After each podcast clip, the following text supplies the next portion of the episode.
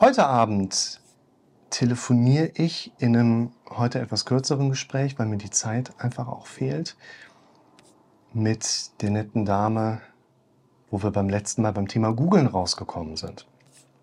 Ich suche nochmal gerade die, da ist Festnetznummer raus und dann ballern wir die direkt mal ins Adressbuch. Ich vergesse immer, die einzutragen.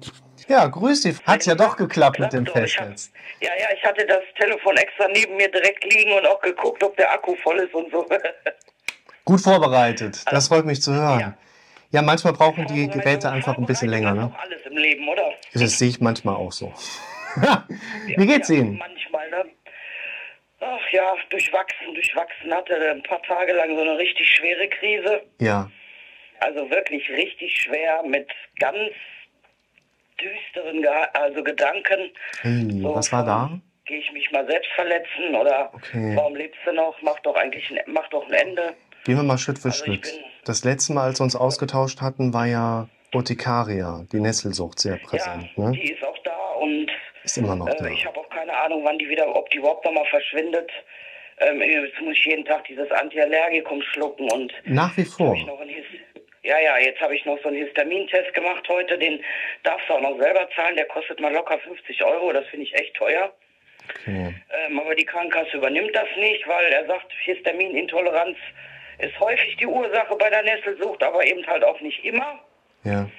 Und es gibt so unfassbar viel um die Nesselsucht herum mit irgendwelchen Mastzellen und ich habe keine Ahnung. Also dafür muss man schon mindestens Biologie studiert haben, um das überhaupt im Ansatz zu verstehen.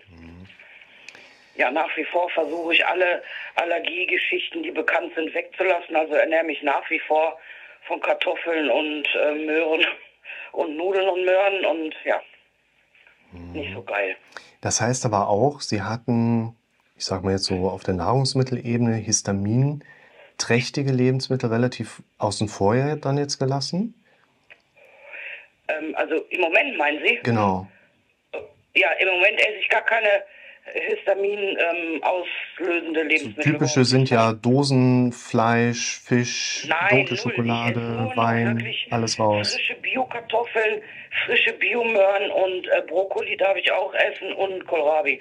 Und das ist das, was ich jeden Tag esse. Noch nicht mal Gewürze, nur Salz. Ja. Weil Ja, ist nicht schön. Wenn ich sowas habe, dann Ja. entwickle ich auf einmal einen Ehrgeiz. Also das Ja. war wie bei dem Diabetes. Also dass die Ärzte wirklich gesagt haben, Frau Sie sind echt hier ein Wunder, ne? Also ähm, kein Insulin gebraucht und das bei lebensgefährlichen Werten, das war schon heftig. Das heißt, Sie hatten Typ 2 entwickelt, der dann durch Lebensumstellung nicht in einen insulinpflichtigen Diabetes Typ 2 geendet ist. Ja, ja, also ich habe immer noch einen HbA1, der, der ist so zwischen 6,1 und 6,3, aber das ist super. Ich hatte vorher 13. Ab siebeneinhalb spricht man von einem, glaube ich, äh, behandlungspflichtigen Diabetes. Und das Ja. ist ja der Langzeitwert über drei Monate und der ist ja hier dann durch quasi Ernährungsumstellung in einem ziemlich guten Rahmen. Das ist doch schon mal gut. Ja, der ist ganz gut im Rahmen. Wie gesagt, vorher auf 13 und an dem Tag, wo der Diabetes entdeckt wurde, hatte ich Zucker von 700. Geht, Ja, da, ist nicht da habe gut. ich aber auch gedacht, das war's. Ja, ja. Ja, die ich Symptome bei gedacht, das war's gleich. hohem BZ sind eher diffus, Erbrechen, Mattigkeit, Vergiftungserscheinungen, hyperglykämisches Koma. Ja, Ist doch gut, Ja, dass das schon mal im Griff ist. Hm. Nee, 700er ist Und dann schon. habe ich einmal dem Arzt erlaubt, mir Insulin zu spritzen. Hm. In dem Augenblick. Und dann habe ich gesagt, ich will das nicht. Ich gehe jetzt nach Hause und werde ihm beweisen, dass ich das auch so schaffe. Da hat der Arzt mich ausgelacht und hat zu mir gesagt, wo ich so doofe Infos her hätte, dass das was mit dem Essen zu tun hat. Können Sie sich das vorstellen? So. Das steht doch in jeder Brigitte. Ja, überall. Also, Aber der war ja. so ein komischer, so ein komischer Arzt. Und ähm, dann bin ich nächsten Tag noch mal hin, weil er mich noch mal sehen wollte. Und der hat mich begrüßt und gesagt, ach, Sie leben ja noch. Schön. Immerhin jemand, der den äh, Spaß an der Arbeit nicht verliert. Ja, genau. Ja. Und seitdem war ich dann auch nie wieder bei ihm. Ja. Nee, kann man auch verstehen. ein Jahr später, da habe ich ihm meine Sachen auf die Theke geknallt und habe gesagt, gucken Sie mal hier, ohne Medikamente, ohne alles. Mein Zucker liegt bei 6,1, das wollte ich Ihnen nur mal sagen. Hm. Schönes Und? Leben. Was sagt er so? Gegangen, aber es war mir wichtig. Ja. Ja, der hat eigentlich gar nichts gesagt. Der hat wirklich nichts gesagt. Null. Gar nichts, kein Wort. Man muss auch unterscheiden, was die Tag ein, Tag aus, Sie sind ja damit schon häufiger konfrontiert, gängigen Behandlungsmuster von verschiedenen Störungsbildern angeht, ob jetzt mit einer Nesselsucht, ob mit Panikneigung, Ja. im Krankenhaus, im notfallmedizinischen Kontext, beim Hausarzt. Medizinmodell funktioniert ja vor allen Dingen darüber, dass die meisten Menschen relativ ähnlich behandelt werden können. Ja. Und bei jemandem wie bei Ihnen, die halt aufgrund von lebensgeschichtlichen Umständen einfach so ein bisschen aus diesem erwartbaren System und Modell herausfällt, kommt man tatsächlich im gängigen Medizinsystem auch relativ schnell an seine Grenzen, was zumindest diese Standardabdeckung angeht. Ne? Ja, ja, ich weiß. Ich sag das auch jedem. Ich bin ein unbequemer Patient für Sie, aber nichtsdestotrotz bin ich hier. Ich habe das und das Problem und jetzt wollen wir mal gucken, was es noch gibt außer Ihr Gift, was Sie mir ständig verschreiben wollen. Also ich bin da auch so, das sage ich auch. Also auch mein Neurologe, dann will er wieder das verschreiben und das verschreiben. Und dann sage ich immer, Sie sind ein Giftmischer. Ich nehme das nicht, das wissen Sie doch. Ich sage, ich bin froh, dass ich das habe, was ich nehme, schon seit vielen Jahren. Was anderes traue ich mich gar nicht. Und der lässt es aber auch mittlerweile. Ne? Der sagt dann, alles klar, was kann ich sonst noch Gutes für Sie tun? Ähm, dann kriege ich schon mal Physiotherapie oder solche Geschichten. Und damit ist dann die Sache auch, ja, Das ist ja eigentlich auch dann ganz man, gut. Ne? man muss sich irgendwie selber helfen. Ne? Das ist einer der wichtigen Punkte, die wir immer wieder auch Ja. einfach merken. Jetzt hatten Sie ja gerade angedeutet, das heißt, hat sich dann Ihr Zustand quasi konsequent nicht merklich gebessert, worüber die gedankliche Belastungsebene sich verdüstert hat? Oder wie würden Sie das, kam, beschreiben? ja, ja, das kam alles irgendwie dazu. Und dann hatte ich ein bisschen Knatsch mit meinem jüngeren Sohn, der das Kind hat. Und ähm, dann hat mich das in so eine richtige Krise gestürzt. Und ähm, ja, dann ging es richtig bergab und ich konnte das gar nicht richtig aufhalten. Hab dann so versucht, mit meinen Techniken irgendwie zu puzzeln und, und solche Geschichten, ähm, mich ein bisschen, ja, in Anführungsstrichen abzulenken, aber ist mir gar nicht gelungen. Und dann musste ich einfach los heulen und heulen und heulen. Mhm. Und ähm, ja, und wenn ich so ganz düster bin, dann höre ich mir auch immer die Nachrichten von meiner toten Freundin an. Ich weiß, das ist krass, aber ich brauche das dann. Ja, ich höre mir die dann an und dann irgendwie geht es mir meistens besser.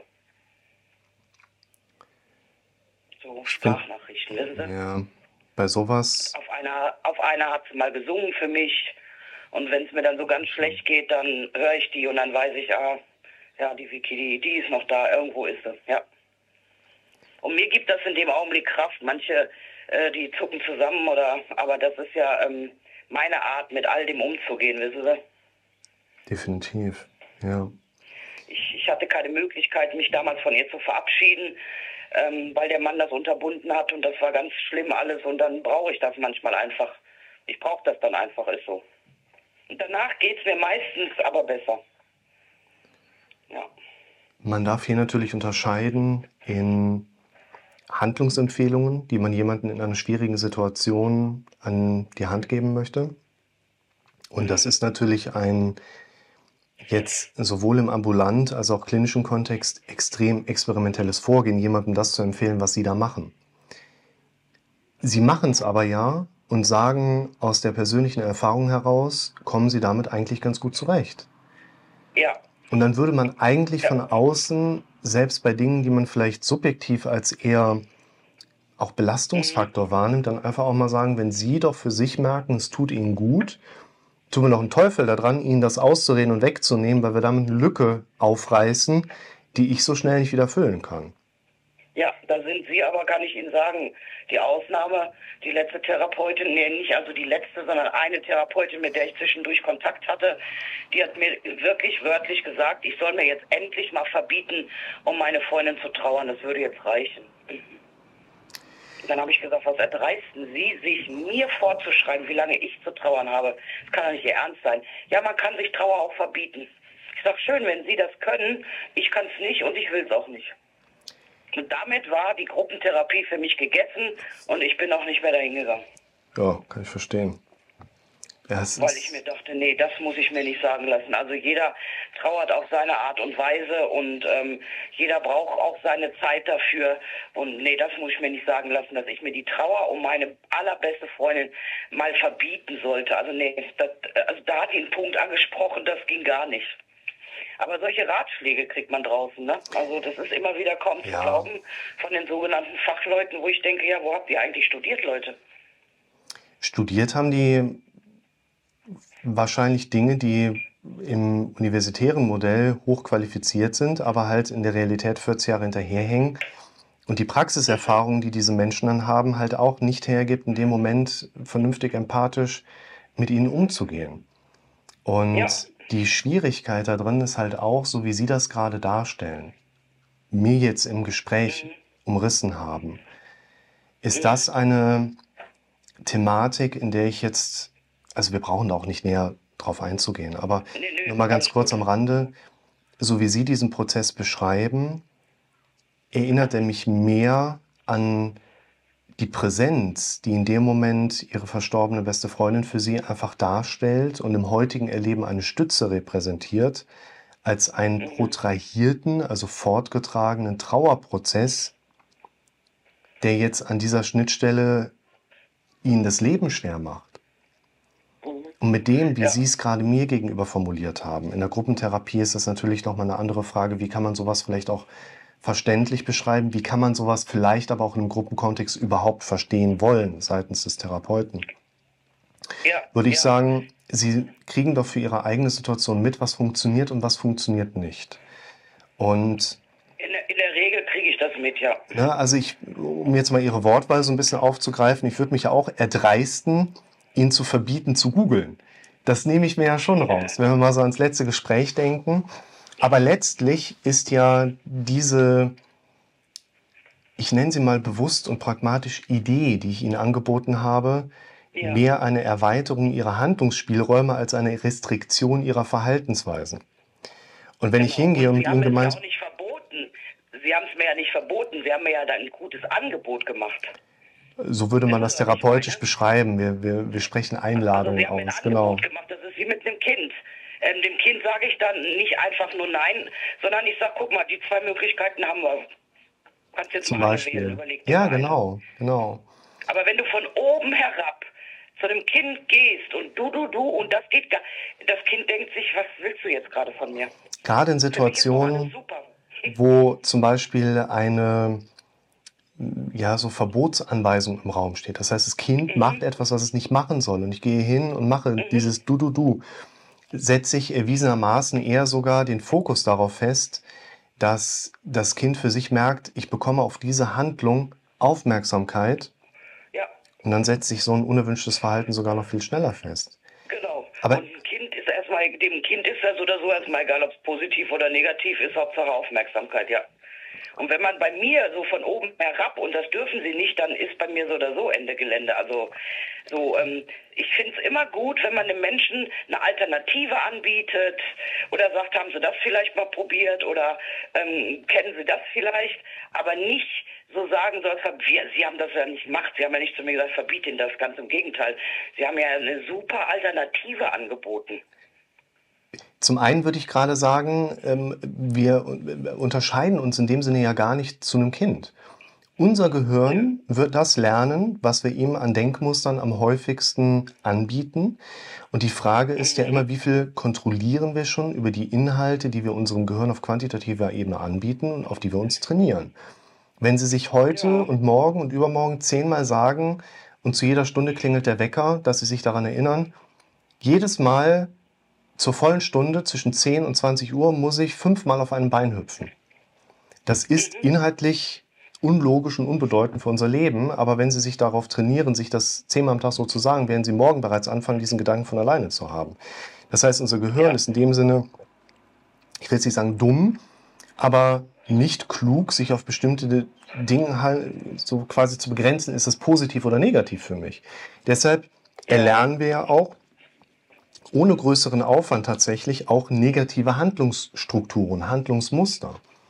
Wie zweitens das Thema Googeln, wo ich natürlich neugierig bin, was haben Sie nach dem letzten Gespräch Ja. daraus gemacht?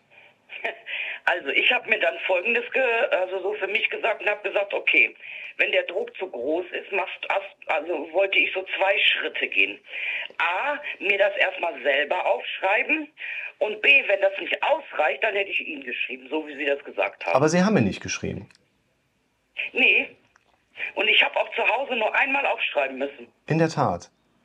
Verrückt, ja. wenn man sich zu so einer Maßnahme entscheidet, wie man kann sich das vorher gar nicht vorstellen, wie schnell man Nein, gar nicht mehr in die Notwendigkeit genau dieser Konfrontation ja. kommt. Das heißt, Sie haben tatsächlich zumindest die aktuelle Symptomatik mit der Nesselsucht nicht nochmal weiter hinterfragt und Google Nein. mit einbezogen. Nein, ich bin nur auf der Seite gewesen. Ähm, da gibt so einen, so einen, ich weiß nicht, so zwei Frauen, die haben jetzt so eine kleine Firma, die heißt Histafit und das sind zwei betroffene Frauen und die geben einem so Rezepte an, an die Hand und ähm, sagen, was sie so für Nahrungsergänzungsmittel nehmen und dass es ihnen besser getan hat. Aber ich gehe auf keine einzige medizinische Seite bin ich gewesen. Ja. Null. Auch das ist jetzt gerade eher etwas, wo wir uns lösungsorientiert hier mit Gedanken beschäftigen, die uns dabei helfen, die Situation besser verkraften zu können. Ja. Das ist ja nochmal auch gut. Ja. Ne? Und dann haben Sie aber gemerkt, über die Zeit kamen vermehrt negative Gedanken hoch. Ja, das war so alles so irgendwie. Wie gesagt, diese Nesselsucht, die mich nicht in Ruhe lässt und dieses Ganze, was kann ich noch machen, was kann ich noch essen, was darf ich überhaupt noch. Dann mit dem Diabetes ist das dann natürlich auch nicht so einfach, ähm, hier zu gucken mit der Esserei. Ja, und dann kam noch Zank mit meinem Sohn und das war dann, das war zu viel einfach. Das war einfach echt zu viel. Das war einfach zu viel des Guten. Ja. Es ist manchmal gar nicht genau erkennbar oder differenzierbar, welcher Bestandteil in einem Problemsystem das Fass zum Überlaufen bringt. Und manchmal sind wir vielleicht an der falschen Fährte auf der Spur, dass wir sagen, ich erlebe meine Belastung immer beim Arbeiten, also muss ich beim Arbeiten ab sofort Unterschiede einbauen. Und es kann auch sein, dass durch die Arbeit exacerbiert, also ausbricht. Aber in der mhm. Regel gibt es genug vorbestehende Faktoren, die das Fass ja schon gefüllt haben. Ja. Und in Ihrer Situation würde ich auch sagen, es ist jetzt vielleicht gar nicht so wichtig, genau auf den Punkt formulieren zu können, warum exakt Sie diesen Verlauf jetzt erlebt haben. also ich weiß den, aber ich will den jetzt nicht so groß. Sagen wir mal, ich will es nur ganz kurz. Es ging um meine Enkeltochter. Ja. Und das hat mich in eine ähm, Sache gestürzt, die ich aus meiner Kindheit kenne. Und ähm, da habe ich auf einmal so Flashbacks bekommen und äh, Gefühle und das war alles, also da, da, ja. das war ganz schlimm irgendwie. Und ähm, ja, Sie nutzen gesagt, hier... Ich kann jetzt hier nicht das dasselbe erleben wie, wie mit ich als Kind, das geht nicht. Und dann, das war so das i-Tüpfelchen. Ich weiß, was Sie meinen. Manchmal kann man das einfach nicht. Dann kommen solche Sachen, das kenne ich auch. Aber diesmal war so der i-Punkt das Gespräch mit meinem Sohn und seiner Lebensgefährtin wegen der Kleinen, ja.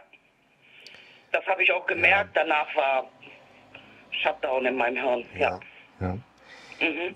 Wenn man weiß, was die Auslöser sind, aber auch wenn man nicht weiß, was die konkreten Auslöser gerade sind. Das Relevante, was wir erarbeiten wollen, ist raus aus dem Denken zu kommen. Denken, welches sich in Denken sich selbst quasi einfängt, beschreibt er den das Zustand. Ich, ich denken, das verstehe ich. Ja, so man, man versteift sich ins Denken, man ist in seinen Gedanken gefangen, okay. man grübelt sich so in bestimmte ja. Facetten danach herein.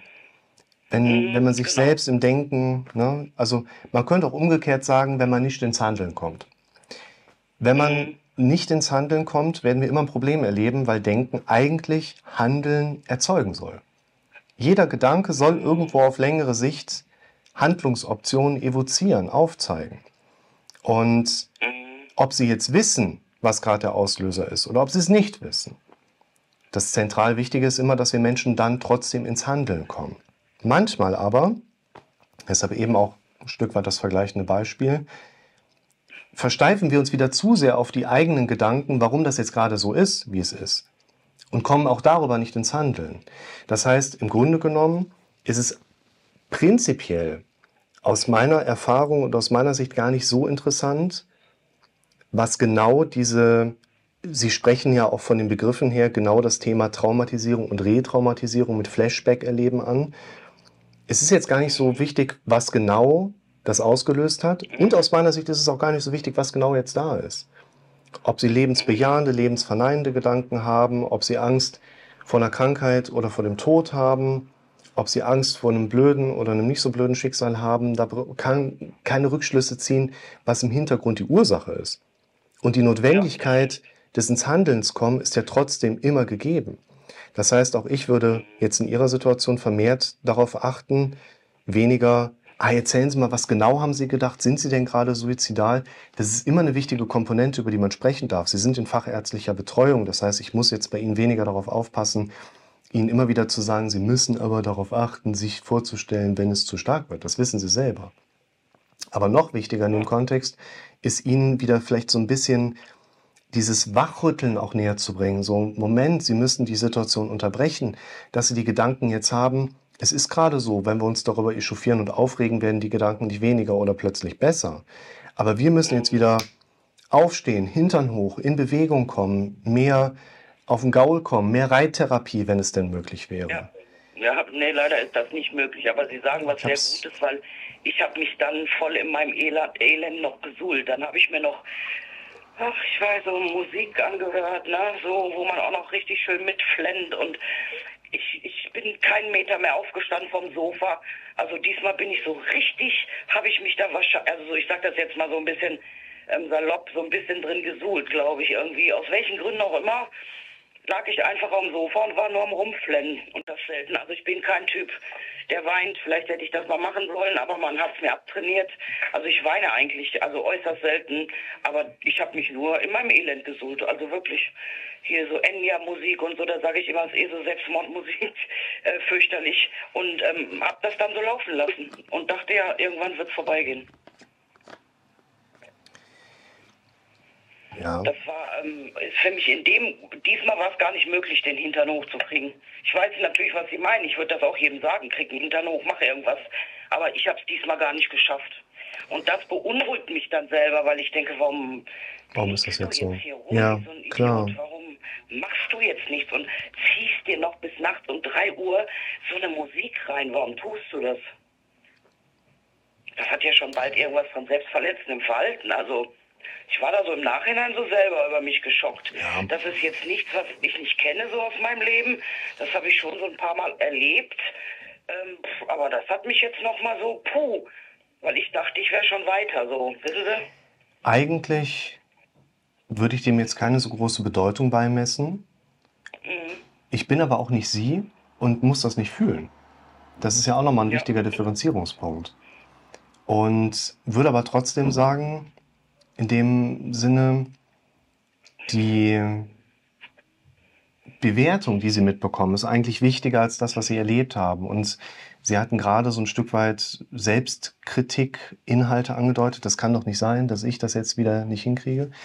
Oder auch diese vergleichende Ebene auf einen Rückschlag oder zumindest einen Rückschritt. Eigentlich waren sie doch weiter. Das sind Bewertungsmechanismen, die durch unseren Kopf wiederkommen, die ihre Situation nicht verbessern. Typischerweise kritisieren wir uns häufig selbst, also unser automatisiertes Gehirn neigt eher dazu, eine Selbstkritik präsent zu machen als supportive Faktoren. Und wir dürfen uns bewusst darüber werden, dass wir durch Kritik an diesen Schnittstellen einfach nicht gewinnen. Und es gibt da einen Satz, der passt ganz gut. The mind which created the problem is not able to solve it.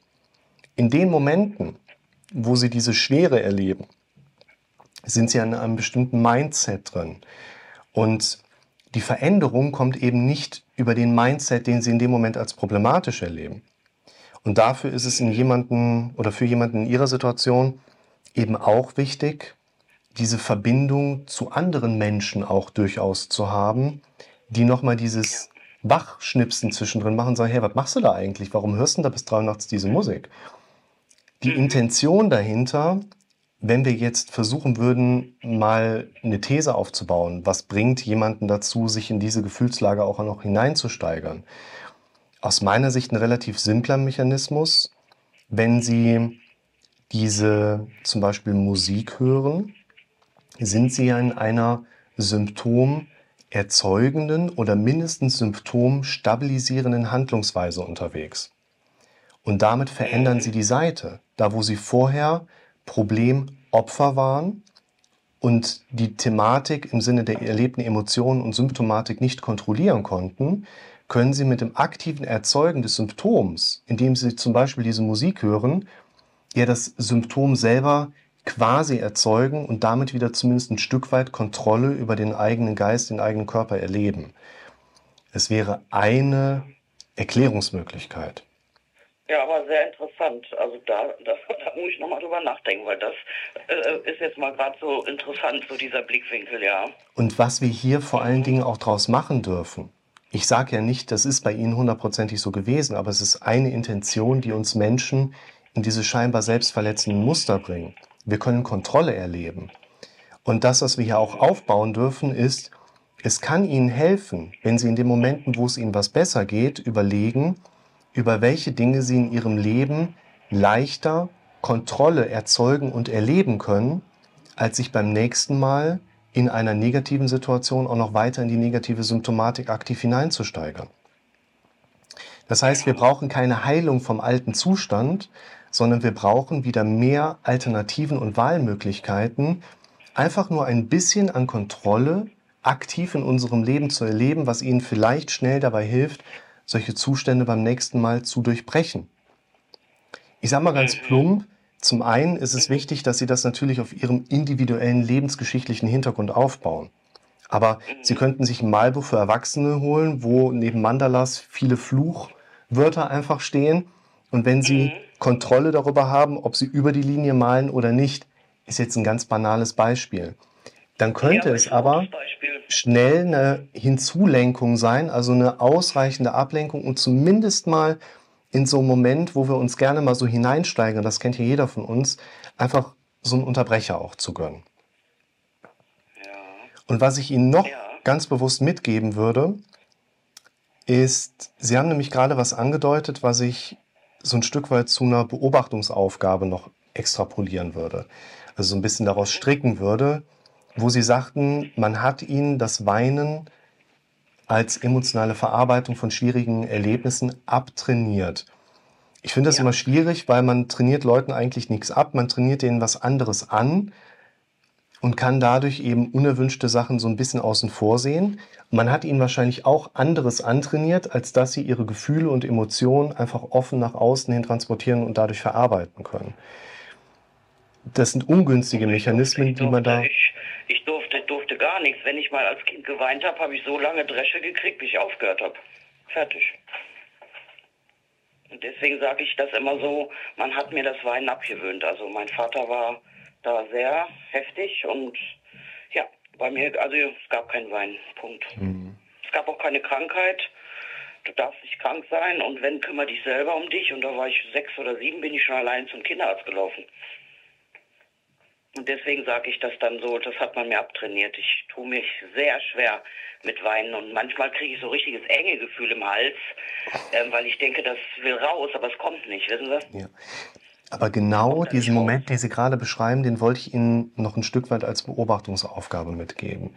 Denn scheinbar haben wir bei Ihnen in der Situation ein schnelles Abfolgen von Normalzustand, einem für Sie erlebten subjektiven Normalzustand zu Eskalation.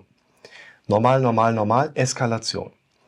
Und was wir aber wahrscheinlich im Hintergrund auch trotzdem durchaus wahrnehmen können, ist, dass Sie anhand verschiedener Faktoren durchaus mitbekommen, da staut sich gerade was an, wo Sie im Moment aber über kein erlaubtes Ventil verfügen, um sich auch eine gewisse Erleichterung auf einer emotionalen Ebene heranzuziehen. Ich will jetzt nicht damit um die Ecke kommen, Sie müssen anfangen zu weinen. Ich bin kein zugelassener Psychotherapeut, der jetzt sagt, Sie müssen lernen, Emotionen rauszulassen und ich will, dass Sie jetzt mal häufig äh, weinen, am besten direkt jetzt am Telefon, ne? sondern wir wollen vielleicht diesen Mechanismus erstmal vorsichtig untersuchen, den Analysezirkel so ein bisschen enger ziehen, wo ich eben auch sagen würde, versuchen Sie erstmal im Alltag die Situation zu identifizieren, wo Sie vielleicht mitbekommen, da staut sich gerade was an und jetzt würden Sie sonst vielleicht, so stellen Sie sich das vielleicht vor, eine Entlastungsstrategie wie zum Beispiel mal weinen erleben wollen, um etwas frühestmöglich im Keim nicht zu ersticken, aber sinngemäß, also frühestmöglich dafür zu sorgen, dass sich etwas eben nicht immer weiter hochkumuliert. Und in dem ersten Schritt ist es, glaube ich, ganz relevant, dass Sie für sich zunächst einmal sich lediglich darauf versuchen zu trainieren, diese Momente zu erkennen. Welche alternativen Verarbeitungs- und damit Entlastungsmechanismen wir dann anknüpfen, ist eine Frage, die sich nachher glaube ich, relativ schnell und fast schon von alleine beantworten wird. Aber erstmal mitzubekommen, dass jeden Tag im Alltag viele Situationen bestehen könnten, wo sie aktiv unterdrücken, aber zu diesem aktiven Unterdrücken gar nicht bewusst was mit dazu beitragen müssten. Alleine diese Muster erstmal zu erkennen, ist ein nächster wichtiger Schritt, der Ihnen, glaube ich, dabei helfen wird, in der eigenen Situation besser Ordnung schaffen zu können und aufräumen zu können mir da mal so ein Beispiel nennen? So ganz einfaches.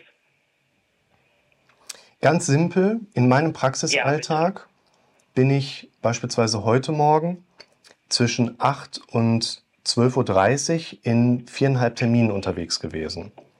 Und nachdem ich um 7 Uhr ein Müsli gefrühstückt habe, habe ich um 9 Uhr so einen kleinen Hunger bemerkt. Ich bin aber als Selbstständiger und in der Psychotherapie tätig und aus der Notfallrettung herauskommt und auch so ein bisschen aus der Artistenneigung mit dem Kontakt zu einem größeren Freizeitpark in Westdeutschland darauf trainiert zu performen. Das heißt, ich mache meine viereinhalb Sitzungen da heute Morgen, ich trinke meine viereinhalb Tassen Kaffee dazu quasi, meine 1,2 Liter Wasser und dieses Hungergefühl, dem gebe ich gar nicht nach, dem gebe ich gar keinen Raum, weil ich habe in so einem Praxisalltag keine Zeit zum Essen. Ist das gut? Nicht wirklich. Es hilft mir dabei, gute Sitzungen zu machen, weil ich eben nicht mit einem Apfel in der Tür stehe und sage, guten Morgen, Und es macht auch keine Probleme. Es ist nur ein Beispiel. Ich werde in dem Moment, wo ein Hungergefühl kommt, für mich durchaus mitbekommen können, dass da ein kleines Hungergefühl gerade da ist. Und wenn ich darauf im Alltag achten möchte, dann werde ich das auch zwischen den Sitzungen erleben und werde das auch vielleicht sogar in einer Sitzung erleben. Ja. Ich bin aber darauf trainiert, andere Dinge größer zu machen, die in dem Moment wichtiger sind, weil Essen tue ich irgendwann noch genug. Also ich falle jetzt nicht vom Fleisch. Nur, das wäre ein Beispiel, wo man so ein Stück weit vielleicht nachvollziehen kann. Da ist zum Beispiel ein körperliches Gefühl, was sich dann doch mal meldet. Und ich neige dazu, das zu unterdrücken. Ob jetzt bei mir in einem bewusst gewünschten Kontext, wo ich sage, Moment, ich will jetzt hier eine andere Sache erst zu Ende bringen und dann mache ich nachher irgendwann Essen. Das ist ja quasi auf der Feuerwache jahrelang so gewesen. Original, immer. Mittagessen steht auf dem Tisch, es ist für alle gedeckt. Welcher RTW muss raus? Dem, auf dem der Lukas sitzt. Vom, ne? Alles Dampf, die Feuerwehr hat mal gut gekocht, zack, wunderbar. Es wird kalt. Ich bin teilweise dazu hingegangen, wenn der Kollege gefahren ist, wo ich wusste, der fährt halbwegs normal, habe ich mir immer eine Tupperdose mit zum Dienst genommen, habe mir mein halbes Mittagessen schon immer vorbereitet da reingestellt und es war wirklich eine Sache von zehn Sekunden, dass das Essen auf dem Tisch steht und der Melder geht auf. Zack, Reanimation, zack, P-Zug oder sowas. Und ich habe dann einfach auf der Anfahrt aus der Tupperdose gegessen. Aber das muss ja nicht unbedingt mein Dienstherr wissen. Aber das sind so Sachen, wo ich einfach auch weiß, wenn es jetzt nicht geht mit dem Essen, geht es halt nicht. Wenn ich in der Reanimation gerade bin, wo ich über anderthalb Stunden, zwei Stunden vielleicht auch einem Patienten dran bin, dann werde ich irgendwann schlapp machen. Aber das, das hat halt keine Bühne, weil ich mir abtrainiert habe, das wahrzunehmen. Und bei Ihnen ist es genauso, aber auf Aspekte, die Ihnen letztlich immer wieder von hinten in den Rücken reinspringen. Und deshalb würde ich vielleicht so ein bisschen an diesem Beispiel gehen, aber trotzdem das für Ihre Situation offen lassen, weil Sie dadurch vielleicht noch besser in den Suchmodus kommen, was sind eigentlich im Alltag die Dinge, die sie doch vielleicht ein Stück weit mehr fokussieren und wertschätzen sollten. Mhm. Mhm. Macht Sinn? Ja. Macht Sinn.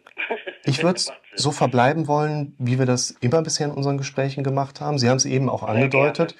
Wenn es zu schlimm geworden wäre, hätten Sie geschrieben. Ich sage ja immer Ja. ganz gerne, Sie dürfen mir jederzeit schreiben. Ob Sie es abschicken, dürfen Sie ja dann immer noch schauen. Das heißt, zumindest erstmal in den Prozess reingekommen zu sein, Dinge aus dem eigenen Erleben einfach nach draußen zu lassen. Das ist immer hilfreich für uns, das macht immer Sinn. Mhm. Und dann machen wir es wie beim letzten Mal auch. Wir tauschen uns aus, vielleicht wie heute, recht Super, ja. kurzfristig und dann schauen wir weiter. Ja, bei mir geht das oft ganz kurzfristig. Nicht immer, aber eigentlich ja, schon oft. In diesem Dann Sinne, bedanke ich mich ganz recht herzlich bei Ihnen. Ja, sehr Wünsche gern. Ihnen dann endlich mal einen schönen Feierabend, ne? weil ich gucke gerade auf die Uhr und denke, oh mein Gott. Denken Sie. Der hat ja jetzt schon wie viele Stunden nicht gegessen. das ist richtig. Doch, ich habe eben Apfel gegessen. dann- Und ich mache jetzt Steuererklärung. Ach so, Ja, geht direkt ich weiter. Finanzamt. Und vielleicht ist Ihnen nach der Steuererklärung ja sogar der Appetit vergangen. Ich hoffe nicht. Ja, trinke ich Wasser. Hunger ist häufig einfach nur zu wenig getrunken. In diesem Sinne, besten Dank. In diesem Sinne. Genau. Alles Gute Ihnen auch auch. Und dann sage ich mal bis ganz bald. So machen wir das. Bis dahin. Ciao. Tschüss. Herrlich, oder? Immer wieder spannend. Ich finde die Gespräche auch gerade hier immer wieder schön, vor allen Dingen aus meiner Sicht eine Dynamik auch einfach wahrnehmen zu können von Gesprächsbeginn, traurig, betrübt, perspektivlos, niedergeschlagen. Es hört sich von der Stimmlage über ein solches Gespräch einfach anders an. Da ist Schwingungsfähigkeit da, man geht auf positive Aspekte, jemand schwingt mit, das ist immer ein gutes Zeichen.